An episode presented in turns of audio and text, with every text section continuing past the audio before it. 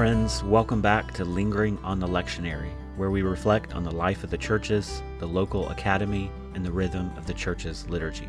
Thanks for being here. Today I talk with Pastor Isaac Adams, who serves as lead pastor at Iron City Church in Birmingham, Alabama. We talk about his most recent book and ministry focus, the challenge and reward of having conversations about race, and how the gospel should shape these aspects of our lives as believers. Thanks for listening. Uh, welcome, Pastor Isaac. Thanks for being here and taking the time to do this. Today, we're going to discuss your recent work on how the gospel might inform our discussions about race. Uh, but first, could you introduce yourself and tell us a little bit about your church and ministry focus? Yeah, thanks for having me, Chad. My name's Isaac, like you said. Uh, married with uh, a handful of kiddos, uh, and I live down here in Birmingham, Alabama. I'm not from Alabama. I'm from Washington D.C. originally. Uh, maybe just a short story to kind of get us into what we're talking about. Um, uh, I remember telling my mom, who's an incredibly, incredibly godly woman, uh, "Hey, I found a church," and she said, "Oh, that's great." And uh, I said, "It's in Birmingham," and she recoiled Oh, uh, in horror and said, I told the Lord I would never step foot in that city after what they Mm. did to those four little girls. Mm. And so, you know, that's the ministry I've, the city, kind of city I've come into. I think a lot of things have changed to God's glory, uh, and a lot of things sadly remain the same. Um, and so, thinking through a lot of that. But anyway, yeah, um, uh, I think we'll talk about talking about race, the book I wrote that came out this past January by God's grace. Uh, I'm also the founder of a ministry called United We Pray. That's uh, you can check us out at the letter or uh, at uwepray.com. That's letter U W E P R A Y.com. And that ministry is devoted to praying about racial strife, especially between Christians. Okay, yeah, thanks. Uh, so, as you're thinking about this uh, most recent book that came out talking about race, gospel hope for hard conversations, uh, to open us up, would you mind just uh, telling us what you're up to in this book and what are some of the the major moves or uh, kind of uh, overall approach you take uh, to this per- this topic? Yeah, man. Um, this is a book answering the question, a question that I think is as important as it is obvious as it is ignored. And the question is, why is it so hard to talk about race for Mm. Christians in America? Why is it so hard for them to talk about race with each other? And I think if we gave thought to that question, we would actually be better prepared to tackle the very things we so desperately want to address. Um, and so that's what I try to do is answer that question. And the way I get at it is I answer the question with store with a story. Um, and you might want to think of it like a parable. Uh, because the and the and why I do that, so I tell this the story of a shooting of an unarmed black man, like we often hear, sadly, in the news over these last uh, few years. And I tried to give five different vantage points. So let's say all these member, all these these these characters are all members of a predominantly white church, uh, and you know you have your white, politically conservative, but sympathetic, but kind of just like ignorant and uh, kind of curious uh, brother. You have your black brother who's been there forever and he's tired. Uh, you have an Asian sister who would love for the conversation to be more than black and white. Uh, you have your uh, I'll just use the term woke, though I don't love that term. Uh, but for shorthand purposes, you kind of have your woke white gal who's ready to burn the church down. Uh, you have uh, kind of hyper conservative counterpart to that. Uh, and then you have their pastor. And I tell this story, and then I offer what I call encouragement or pastoral commentary to each character to say, okay, we've seen their perspective. Here's how I would challenge this person and encourage them as their pastor. So, and that's really maybe to cap it here, the perspective on the book is a pastoral perspective. So I think the race conversation has lots of prophets. Uh, some of them are better than others. Uh, I think there are a lot of prophets, but few pastors. Mm. And of course, pastors are to speak prophetically, uh, but you know, Second Timothy two twenty four just couldn't be clearer. The Lord's servant must be kind to everyone, not everyone who happens to agree with me, but everyone.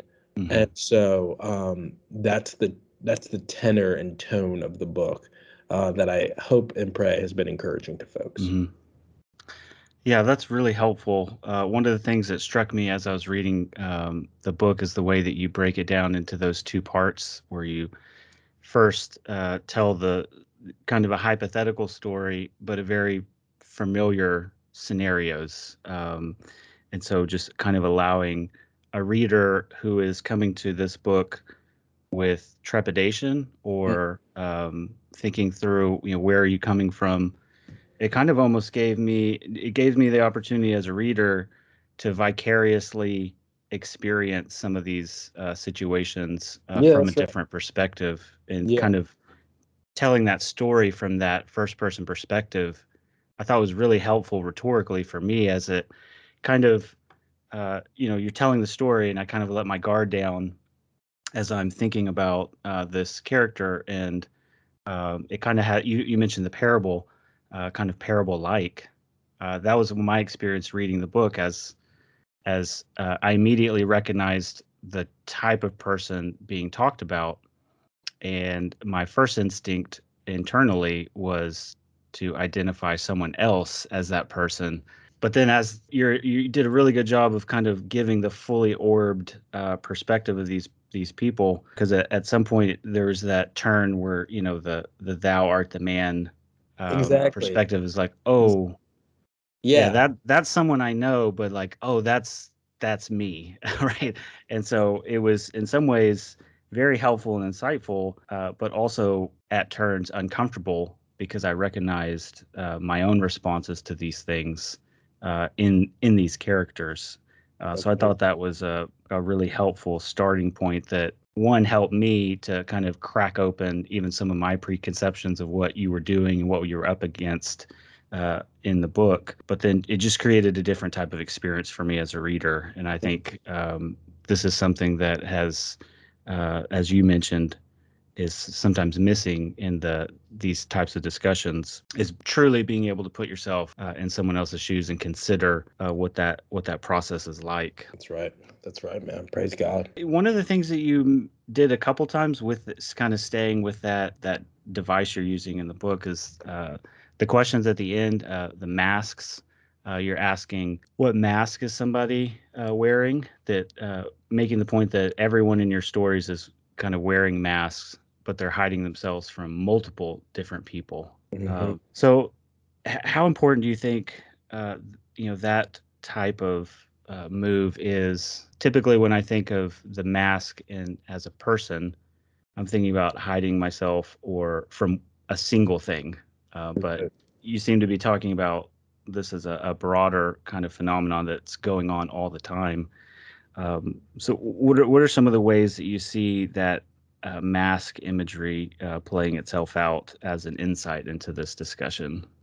Yeah, just to maybe you know catch some listeners up who uh, who might yeah just to give some context. Um, so yeah, that's the main metaphor in the book is that um, uh, is is that of wearing a mask, and the story behind that was um, Ster- right after Ahmaud Arbery was gunned down, and now I can say murdered. Uh, there was an af- there was a black actor uh, who went live on Facebook, and uh, he had gone for a run, which is obviously pertinent to Ahmaud's case. Um, and this is right when COVID was breaking, and so you know everyone's wearing masks all the time. Mm-hmm. Talked about how as a black man, he felt like he had to wear a mask so often. Well, uh, he's not the only one who's felt that. In 1896, Paul Laurence Dunbar writes a beautiful, it's a poem, but really it's a prayer uh, called "We Wear the Mask," mm-hmm. uh, echoing th- that same struggle. And uh, it appeared to me that folks, uh, as is often the case, I think, you know, because blacks, uh, uh, just say African Americans historically have experienced so much suffering, uh, they teach a lot of people about suffering and reveal to people a lot about their own suffering. And so what I noticed was as a pastor, I had people coming in my office from from all kinds of ethnicities and racial backgrounds who felt like they had to wear a mask in this conversation. Like, you know, you think of a, you know, let's just take a white conservative person who's like, they feel like they have to wear a mask. Now, they might not have to, they might not wear it with equal amounts of difficulty or for mm-hmm. equal reasons, but they wear it nonetheless. And it's that kind of baby step that I'm starting at. And so uh, it's funny because originally I really wanted to call the book "We Wear the Mask," and then mm. as COVID continued, the editor was just like, "Oh, right, that's just that's just yeah. not gonna fly." Uh, and so, uh, and he was right. and so, um, uh, so you know, once I died to that because I was like, "Oh, I was so excited to call the book that." But once I died, mm-hmm. that, um, so that's the main kind of metaphor. And what really I'm getting at there is, church should be the one place we don't have to wear masks where we can be, and I don't mean COVID wise, I mean right. in terms of this story. Um, uh, where we don't have to hide. Church should be the one place where we can be, uh, where we can actually lower our defenses and be known. And Satan is actually quite pleased for the church to be a masquerade ball. Because Jesus said, This is how the world will know you're my disciples by the way you love one another in John 13 35.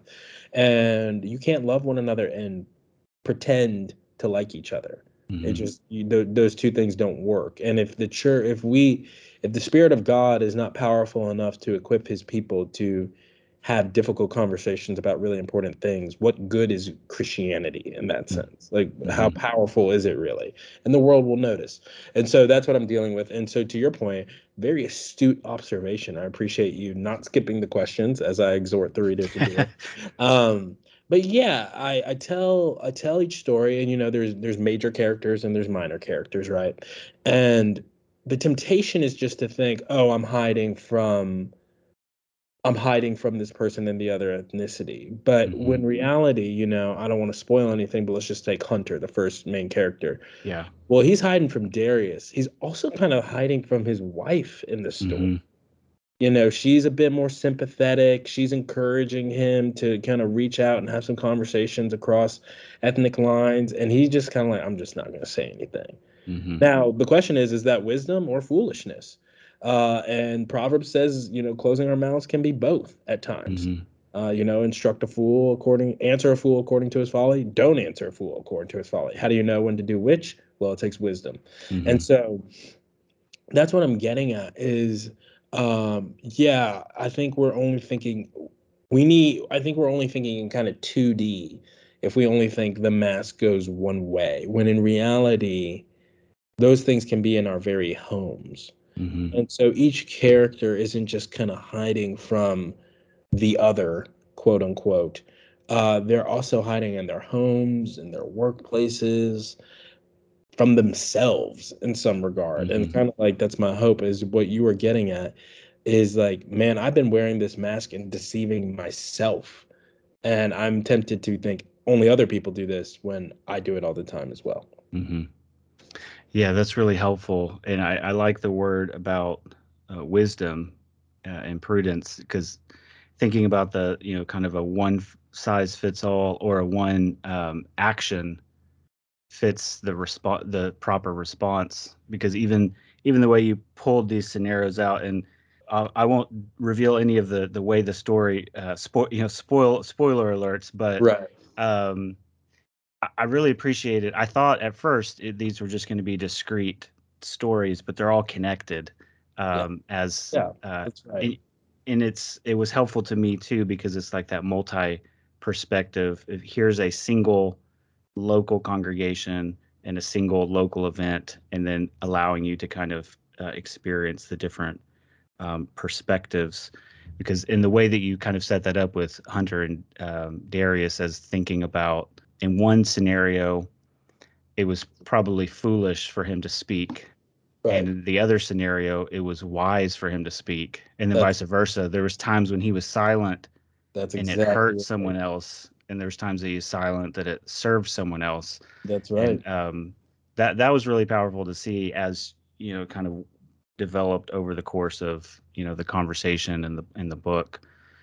Uh, you characterize your book as you call it a few times a workbook, and we've kind of been hitting at that. It's a strong temptation. You ask us not to do this in the beginning of the book. Don't skip the questions. Yes. Um, but I think one of one of the things that the actually working through the book with the di- the difference between reading the book and working through the book was like considering the ways in which you know the characters that I felt like I actually identified with, or either positively or negatively. I had to work through that, and then also the characters that were the most different than me in terms of perspective or you know social location. I had to work through like what is it that I think is right here and what is that that I think is wrong here because you're asking some of the same questions in these different scenarios. Um, so that was really instructive because uh, I wanted to ask you um, in a second, like how do you envision like people like using this book? Starting like with a, a broader question or a prior question, like in many ways, I was very impressed by how accessible and easy to read the book is. So I just commend you on that. But in substantive ways too, because it was accessible and easy to access, it was difficult and exhausting to work through. If if if I was mm-hmm. actually working through the book versus just reading it, yeah, it was exhausting because it was challenging me, it was convicting me, it was encouraging me, and maybe all at the same time. Um, and I thought a couple times this must have been exhausting to write. Um, oh. So as you were thinking, like just the writing process and and pulling those things together, if you're willing to share, like what was, was that process like uh, in terms of what where you were going uh, in your own personal life? Because you mentioned at one point you're writing on uh, January 6th of last year, mm-hmm. and just thinking about the implications of mm-hmm. you know the stuff that's going down at the Capitol and then our in our yep. world as you're trying to write this this um, help helpful guide. Yeah, man, I appreciate the question, Chad. Uh, the short answer is uh, miserable.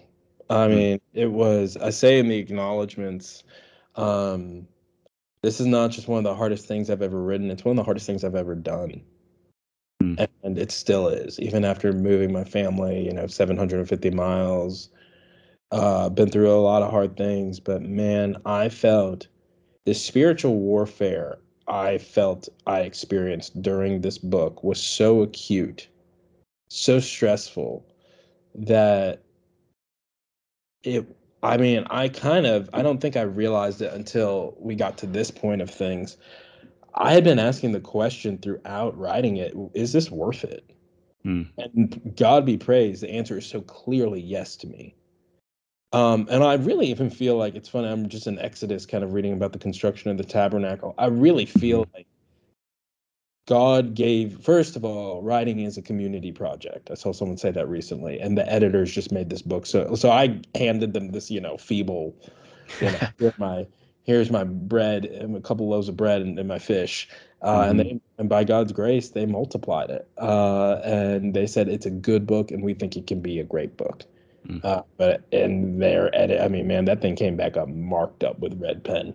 Um, but uh, so all that to say, man, like it was so difficult, and you know they say easy reading is hard writing, and so oh, I'm glad yeah. it's accessible. I'm glad it was because that's what I tried to do. Is again like I did like like so many articles on CRT or whatever. They're so complicated that you was like, what? I don't even understand what's happening. What you're trying mm. to communicate to me, and so at least you know I said, hey, you might not agree with me, but you're at least going to understand what I say, mm-hmm. and um and so yeah and so you know you know most books i'm just not godly enough to read them and do the like little discussion questions at the end yeah uh, but uh, i always skip those and i know most readers do and that's why i called them out at the beginning to say mm-hmm. it's kind of like working out like hey you can like you know do the push-ups on your knees or whatever you need to do and if that's all you can do praise god i'm glad you you know bought the book and read it but you will get a better workout if you do these questions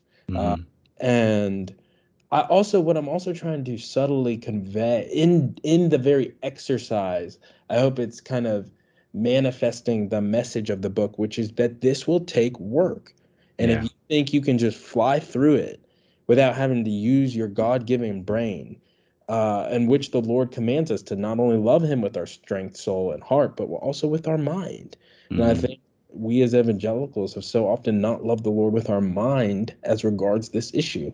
And mm-hmm. that's why I said, hey, answer these questions, treat this like a workbook. And so my hope, maybe, maybe, maybe to the question you're asking next or that you just asked, is that church is that I mean, man, I had always been praying and want to pray still that the Lord would use this to bless real churches, which is why mm-hmm. I try to get as gritty in the details of a real, yeah. this is a real church. Yeah. There are real problems with real sinners, with really different perspectives, and a really stressed out pastor in the middle. Mm-hmm. And, um, you know, I just don't hold back on answering the very sincere questions people have asked me as a pastor. Yeah. Uh, so, you know, that's why I say this isn't a systematic theology so much uh, as it is a parable. And my hope is that the mirror is held up to you. And in those questions, I think, you know, just like, who who am I hiding from? Like, mm-hmm. why don't I pray for this kind of person? And so my hope is that, you know, I think, you know, we've been thinking about kind of doing a discussion guide or anything like that, but um, what I was gonna say was was you know i got a message the other day that this this group was using the book and they read the introduction in chapter one and talked about the questions yeah it's just that simple question of like when did you first notice racial tension right i mean that alone can be a community group discussion guide. Yeah for sure. And so um so that's how i pray it be used and uh god be praised i think that prayer is being answered. Yeah that's really helpful. The um the nature of the rhythm of the book with the story, the parable, and the questions. Like even as I was pausing to consider those, it like I guess the nature of the discussion, and then also, of course, the way that you're uh, fronting the relational aspect of that and the conversation. It's like crying out to be talked with others. So like this book has spilled out into, you know, talking with my wife, talking with my family, talking with my students, uh, because it's like, oh, I've never thought of that, or um, it just uh, you know it's uh, designed to prompt you to talk to another person about this. That's um, right, and that's why I try to say, you know, like this isn't just about how to. I'm actually trying to start the conversation for you. Yeah, kind of jumpstart in that sense. Well, and uh, your comments about the local church, it's uh, I think you nailed the relational dynamics that you can only that you only really experience in a local church or a local congregation um, for even just the rhythm of pastoral work if anyone has ever been in ministry they have experienced the feast of sunday yeah and the wilderness of monday um, as you're as you're working through that. And then to get hit with uh, you know you, you labored over whether you should say something how you should say that and then trying and crying out with all your heart for this to work and to be helpful and then to get hit with that email yeah on one side it's it wasn't enough but on another side that little that was done was too much right? Yes. and as you're that's, that's right. a that's a dynamic of pastoral ministry that we have to grapple with but right. the burden of this particular conversation the r- racial tensions and the race conversation just uh, amplified that um, and, and it just kind of the in the context of a local church is a unique place where that conversation is going on. It has its own uh, pitfalls, but also its own uh, places of, of grace that in both of those really only exist in a local a local church congregation. That's right. That's right, man. So I, I appreciated too the uh, emphasis on the you know the pastoral counsel because uh, I got to you know I get to a chapter and then think, man, what they're just feel the burden of the complexity of the situation. Like, how would I ever speak into that? Or you know, what would you say? And then the next chapter kind of just walk through some of those major categories. So that that rhythm of the book, I think, uh, was instructive uh, as well as you're thinking about just not just the content of what you're doing, but the the rhythm of yeah. How would you challenge somebody, but also encourage them and what ratio does that need to be what emphasis that's the you know the the wisdom of pastoral uh, leadership and counseling as well but something that definitely could be uh, emulated you know by readers and you know people in in the congregation i hope so man and that's where you know i that's maybe you know i say spiritual warfare i'm sure a lot of it was but just the stress of it of like okay in this you know indies, you know, the stories are really, I don't know, 1500 words, something like mm-hmm. that. Uh, each, you know, each of the five or whatever they are. Um, I in that in those fifteen hundred words, I felt like I brought up fifteen hundred different issues. So it's mm-hmm. like I think the stress of being like, what do I bite off? And that's where I just had to back up and be like, you know, realistically, I can only bite off three things. And here are the three things. Right. Out of all these, like we have to do some triage. And here, in my judgment, are the three things I would address with this person. You know, mm-hmm. understanding of history, uh, you know, this question about should they stay at their church, whatever it might be.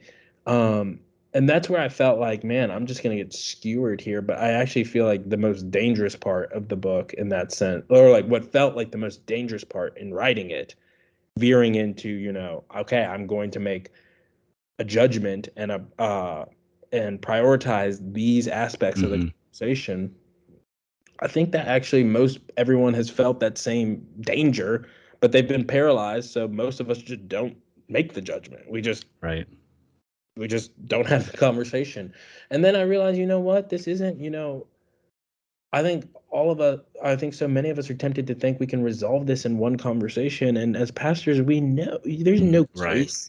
that you can resolve in one counseling meeting. It's like, that's why the, it's so hard to know when to stop meeting with someone. It's like, are we through these mountains? Mm-hmm. Are we just, you know? And so like, that's where I, I, that's when I felt, started feeling the freedom of like, I'm not trying to finish the conversation. I'm trying to start it. Yeah. And if we could at least do that, I think we can, you know, be off to the races in some helpful ways. Mm-hmm. Yeah, that's really helpful. Somebody, um, I heard somebody once say, I forget who said it. I say it all the time now, uh, and I always say, I forget who said this, uh, but something about like parenting and talking to, with your kids about issues of sexuality. Um, oftentimes we talk about that as the conversation, like the big conversation. Yeah. And they said something along the lines of parenting, it's not about one magical conversation, it's about 10,000 conversations throughout really throughout good. their life. And that's so like I feel like that's kind of what you're helping. It's it's not like uh, at least from for myself speaking, you know, from personal experience, I've uh, been like frozen and not spoken because I'm thinking like I have to get everything right or I don't want to uh, step on anybody's uh, toes or, or offend somebody even for more. But you know, kind of working through a, a, resource like that you provided here is thinking through. Oh well, I could, I could do some of that. I could do like have smaller conversations. Yeah. Um, in a context of of trust, that there's give and take. Uh, there's offense and forgiveness, and and that's a missing component sometimes uh, that stymies these discussions. Amen. Amen. Yeah, I mean, if if like I say in the book, like I try to lay out, like you can be a godly person and disagree with me about some of my judgments, right? I admit mm-hmm. that not everything I'm saying is thus saith the Lord. And I think that gives people the freedom to feel like they can actually engage in what I'm saying. Right because what we don't see on Twitter is that kind of freedom allowed of, mm-hmm. hey, you know, I'm not going to bind your conscience here. And if all I do is leave a rock in your shoe and you improve that much more in your conversations, I'm pretty pleased. Yeah. So that first part of your book is kind of what we've been talking about, and then you shift into uh, a few place, or the second major part of your book is uh, where you kind of take some of the things that you've kind of been have assumed and embedded within the uh, you know kind of this engaging structure of counseling and story and then kind of give it in a little more straightforward systematic way yeah. um, and then you're able to kind of pull those things uh, together. I thought that was really effective. Uh, and one of the the distinctions you make is between the racial justice conversation and the racial reconciliation conversation. Um, so I just wanted to ask, how do you how important do you think is this particular distinction? And this is one of the things that you kind of discussed there. And then what do you think is lost or confused, like if this distinction isn't made uh, in these discussions? Yeah, man, that's a really good question. Um, um, and again, just encourages me because I think I only explicitly make that distinction in the glossary, which means you read the glossary, which oh, just, yeah. which makes me super happy. Um, but what I'm trying to highlight there is that often, you know, I, I use the metaphor in the book that the race conversation often feels like we're talking in babble. Like we're just having different conversations. We're using the same word, different dictionaries, or to go back to the Babel metaphor, we're trying to build something. It might even be something good. I mean, Babel was not good; it was for man's Mhm. but we're trying to build up this church, but we're speaking different languages, and it just feels like we are frustrated and under God's judgment. Um, and so one of the ways, you know, we talk past one another is we have different conversations. And so Mhm. it seemed, I don't think it was clear to people, but it kind of clicked in my brain that, okay, there are two conversations at least happening here. From, let's just call, you know, ethnic minorities perspective, they're often talking about racial justice. Mm. Uh, and for majority folks in the majority culture are often talking about reconciliation. Now, those two are related, right? But uh, you can you be reconciled without the justice and all of Mhm. and that's the fundamental question. It's like we need a reckoning, but then people are like, well, we've been reckoned at the cross, and then people are like, yeah, but we still need to repent of sin, and so. Mhm. Uh, it, maybe it's summed up like one black brother said, "I'll start talking about reconciliation when y'all start talking about racism." Mhm. right there i think we capture uh, the fundamental tension where it's you know a lot of brothers and sisters in the majority are thinking this conversation is done or should be done. And a lot of folks in the minority are thinking when is the real conversation actually going to begin? Right. and that's the distinction that i think what you see is folks are it, it just get and then it just gets really confused because uh one focuses on okay we've been made one and the other focuses on what's preventing us from being one Mhm. and so we're like what what's the issue why like this was dealt with and then alas you have what we Mhm. still often see and hear today Yeah. Well, I appreciated the um, distinction. I th- you kind of hit at it in different ways throughout the book, but um, I thought those were helpful uh, definitions and distinctions in the in that glossary is very helpful in the sense of uh, one of the reasons I kind of uh, noticed that uh, you the distinction you made here is because um, sometimes I've I've seen uh, in my context sometimes the um, the racial reconciliation conversation is used to mute the racial justice conversation, exactly and then exactly. then vice versa in a different context. exactly And I really I really liked the nuance you gave, but then also demonstrating that those don't have to be at odds and that That's they right. are they're not mutually exclusive. They're they're organically connected. yeah that's exactly right that's well well read chad Well, we talked about um, some of the difficult parts of writing the book, but just a- as we kind of finish this formal discussion of the book, like were there were there any f- like favorite insights you had or surprising discoveries as you wrote the book? You know, I guess it could be positive or negative, but like if you were thinking through like something that you had thought about, but then the, at the process of writing this book, were there any were there any of those moments for you? yeah i think a few yeah you know i don't want to make it all sound like it's just terrible though it, that's No. much of it right now. Yeah. tell people I feel a bit I have a bit of a writer's hangover from this book. People are like, so what are you thinking about next? I'm like, Oh yeah. Nope. nothing. About nothing next. About writing my let my con- I write my congregational letter every week, and that's that's all the writing Yeah. I'm doing right now, and That's I love good. it. Um, but no, there was I mean there was a couple fun themes. So like maybe, and I don't think these are spoiler alerts. You know, I think I was really enjoying this theme of breath in the book. Hmm. And you'll notice if you go back and reread, like, just look for the times people are like out of breath or the times they're saying the word Yeah. shoot. And like, I'm just kind of enjoying, enjoy. I mean, I'm, uh, but just as a writer, uh, Yeah. uh, enjoying the device of that play on words of Mhm. shoot and I can't breathe, or she was trying to catch her breath.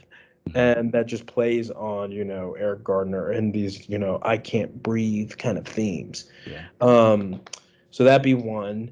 I think another thing, man, is just it really did like I did enjoy.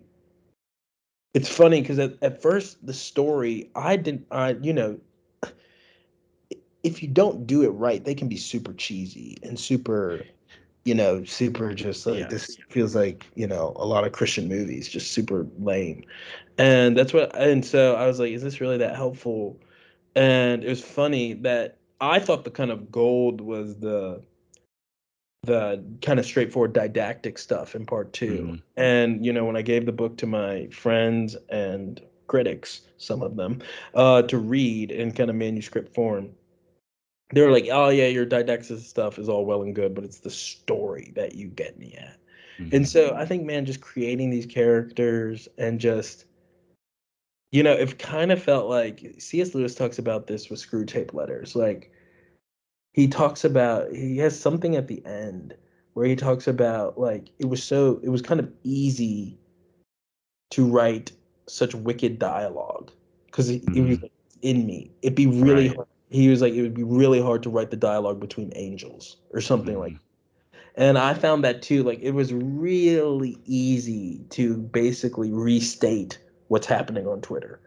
yeah But to actually depict reconciliation beautifully was a real challenge. hmm Which is, you know, someone asked me, like, why didn't you wrap up all the characters' stories? I'm like, yeah I don't think I'm a good enough writer to do that. And that also doesn't happen in a fallen world. So I only had one, and that's all I could really think of. And so, um, yeah, man. So it was it was a humbling experience as a writer, fun at a lot of points, and just yeah, man. Just how many people? I mean, man, there are some of my friends. They have read that book 15 times with the drafts and the tweaking the stories and you know i had characters that i wrote out characters that i like samantha lee for example Mhm. she was not a major character uh at all until the end until kind of the foil for her twin sister annabeth and you know one is like hyper conservative colorblind and the other is anti-racist woke whatever. Yeah. And they clash really badly but i think in that you see the clashing going on in our churches. So yeah. yeah man a lot of fun. I kind of honestly look at the book and just feel like you know the lord gave me grace to write it and he's taking that grace right back and i'm like yeah. done. So yeah. so that's good. Well i was, uh, I was gonna share my um one of my favorite parts of the book um was kind of what we're talking about the, the that rhythm of uh well one capturing the dynamic of local church ministry but then also the stories kind of had that cumulative effect because it wasn't just one in that multiple perspectives that's so powerful. But then you left the tension hanging and then you went through the second part of the book those three chapters where you're kind of system uh, systematically kind of talking about some of those things Yeah. so as a my experience as as a reader like that tension is staying and then back of my mind i'm thinking okay i know that that i know what the title of that chapter is i'm like how is he how is this going to work right, um, Right. my um i have two daughters and the my oldest daughter is data driven she loves talking about so she got this like disaster book one year when she was younger and uh, she loved all of the uh, details and you know kind of these horrific details about like the the damage that was done by these tornadoes. But the book the book had kind of told a story about you know one of these uh, math problems where you know jimmy and um, jimmy is going through to to his family and then this tornado comes and all the this stuff. Well hope is or my for oldest daughter is, is telling this story and she had started there and then started going off on the the data crunching. And then at my my uh, se- se- second oldest daughter she starts like getting anxious and then at some point she just explodes She's like what happened to the boy she was concerned about the story and that she he was in the middle of a tornado Right, and so I had kind of had that uh, just reading reading the your book as a whole. I'm thinking like I want to see that tension, but uh, resolved. Like I'm, it created a longing for it as a reader, and yet I also, because you know I'm cynical and I'm like, if this wraps up too too close, that was like that's not real life. That you know, and so as I read through that, it was like a glimpse of grace, but Mm. also not a superficial thing. It was just Mm. enough of a sense of thinking yeah, the gospel because reading those stories, like I started to feel like the weight and the you know just the burden of our world and just th- this conversation is just so heavy and then you know it can kind of put you in this sense of like there's no hope this Yeah. is it's so embedded into who we are Yeah. um, my youngest daughter, uh, we t- I took her to the movies for the first time uh, l- this year, and she uh, was sitting in the theater. She'd never been in the theater before, and when the uh, the movie started, she just got her eyes got real big. She got real still, and she kept saying, "How could this be? How could this be?" you know, and it could because she had never seen anything like this before. You know, and it was like Peter Rabbit or something like. Right. Um, but I thought about that when I read that last chapter of Mm. the hint and the just the glimpse of of grace and the way that the the gospel works in people's lives and i just thought in in light of that the, the despair of those of that situation and, and racial tension when you experience reconciliation or when you see it or even hear the story of it it's almost like how could this be? Like how could in Yeah. this scenario in our world that's so polarized how could this type of reconciliation and grace happen? And so that was one of my favorite parts of your book is that you helped it was challenging and convicting and a lot of diagnosis but also this glimpse of of hope in these conversations. Um, Mm. so the, the hope that comes from the local church in the gospel. Um, so i really appreciated the way that that uh, came together and lots of tools and lots of, of work and homework that i need to do with it but just even going through that process of feeling the weight of the discussion but then also the lift of of grace so i again i appreciate your work in the book and i realized that this was hard earned uh, effort um, so that i could just read it as a reader uh, but Bless the Lord, man. Well, I mean, yeah, I I just I, at the end I'll, I'll say I was pleased with how the book ended. Like I was uh, the Lord was really kind to allow that ending to come about and you know I, I think we're both trying to not spoil it obviously if you're I think like I'll just say, you know, that's what we see in the gospel is you would I think everyone will go to that chapter expecting this person to apologize or this kind of expecting the kind of and then you're like, wait, what's happening right here? Mhm. And so uh yeah, I don't, you know, that's not me trying to pat myself on the back, but that's just me saying like but that's actually what happens in real Christianity yeah. is there are and so so maybe to sum it up like this this was this is when i knew i think i was like okay i think this is headed in the right direction. I had a friend of mine who is very intelligent uh, and agrees with me on eight out of ten things probably. Uh, and he was reading one of the chapters he's like who's the bad guy? Hmm. you know he was reading the conflict between these two characters like, i can't tell which one's the bad guy i was like perfect. Yeah. That's what i'm shooting for. That's good. Because the answer is we all are and christ jesus is the only hero. So we need to deal honestly with that. And so it can't just be the minority is perfect without blemish without fault and the white you know counterpart is totally he's actually totally depraved but the minorities aren't. This is not real life. Right and I think we've been so often dealing in pretend caricatures of one another that I hope people are refreshed by like this is real life. yeah This is real apology. This is real shame. This is real forgiveness. And this is real rebuking. hmm Right. Yeah, that's good. I, I really appreciate that. Uh, hearing your perspective on that. This isn't your first book. Your first book was um, called "Training How Training." Uh, how do I grow as a Christian in the Yeah. Nine Mark series? So how do how do you do, do you see any of the emphasis in your uh, this last book uh, in relation to that fir- uh, first book? Like, do you see any connection between uh, that emphasis on discipleship and how to grow as a Christian, and how would you connect that to uh, a book on uh, having conversations about race? Because I think in some ways that's part of the divide too. Is like how does like preaching the gospel and doing discipleship, and then seeing the conversations about race as totally separate, Yeah. um, or collapsing those categories. So like. How would you see what you're doing in that first book in relation to kind of this this this latest project? Yeah. Well there's a there's one that's just technically like as a writer, that book is also a lot of story. And I Mm. think and and they asked me to write it that all those books in that series, it's kind of like here's this character. Mm. Um that book is written for folks in um disadvantaged communities, and story is really helpful for them. Um, and you know, I found I kind of enjoyed this character that I am like, you know, I think there's some like surprising turns even with that guy, right? Um, and so I think in the Lord's providence, it kind of gave me a practice swing at writing, at mm. writing, uh, writing about characters and things like that. But so that's just kind of the technical writing side. Uh, as to the like the bridge between the two, you know, there's one character in talking about race who's quite upset. You know, he hears what the church does, he thinks it's too much, and he he writes his pastor a, mm-hmm. uh, a strongly worded note saying, um, you know, just preach the gospel.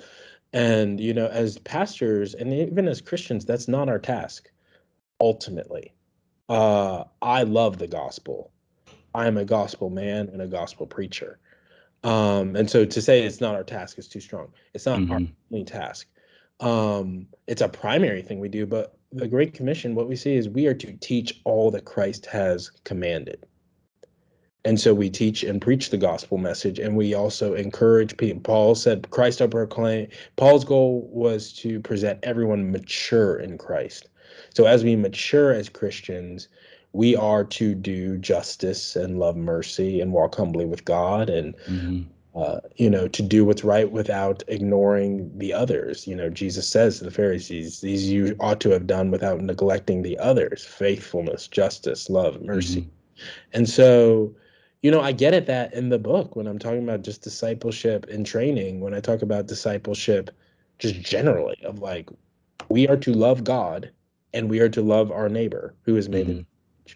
In and this book, talking about race, is kind of a distilled thought on how to love our neighbor, especially with our mouths. Mm-hmm. Yeah, that's really helpful. Um, one of the things, as uh, just kind of summing up our conversation um, here, I want to respect your time as well. Um, yeah. But thinking about uh, one of the distinctives that I really appreciated about uh, talking about race is one that it was entering into the uh, with eyes wide open the racial conversation that's going on in our uh, culture today, but also connecting that directly to uh, discipleship within local congregations, and then also that emphasis on prayer. Yeah, uh, that's right. And so the your first two books and your uh, ministry, uh, United We Pray, uh, you've given us um, the tools uh, and some resources uh, to actually uh, enact and try to work through the things you say in your book. So I really appreciate the work that you've done. Um, I'm, I'm very thankful for it and I've started to use it uh, as I mentioned in my own life uh, and mm-hmm. family, uh, but I'll definitely be returning to this one and hopefully working through it with others uh, mm. as well. Mm. So I, I, and I also appreciate, of course, you coming on uh, on on today and uh, talking talking with us. So, hey man, well, thank you for having me. I mean, man, there's, I mean, you hit you you you live in a weird tension. This is the last thing I'll say before we wrap up. You live in a mm-hmm. tension as an author, where you're like, I hope people read this and then uh, that's one side of you, and the other side you're like, I am terrified for people. you're like, oh no, oh no, people are actually reading it. yeah. Oh, oh crap. Uh, people are actually picking it up, and like, is this worth 19 bucks? Like, I hope so. So like, uh, but man, just man, it's honestly, it feels like less than a, of an interview and more of just an encouragement session that people really did grapple with what I had to say, and that is a blessing to me. So thank you for that, man.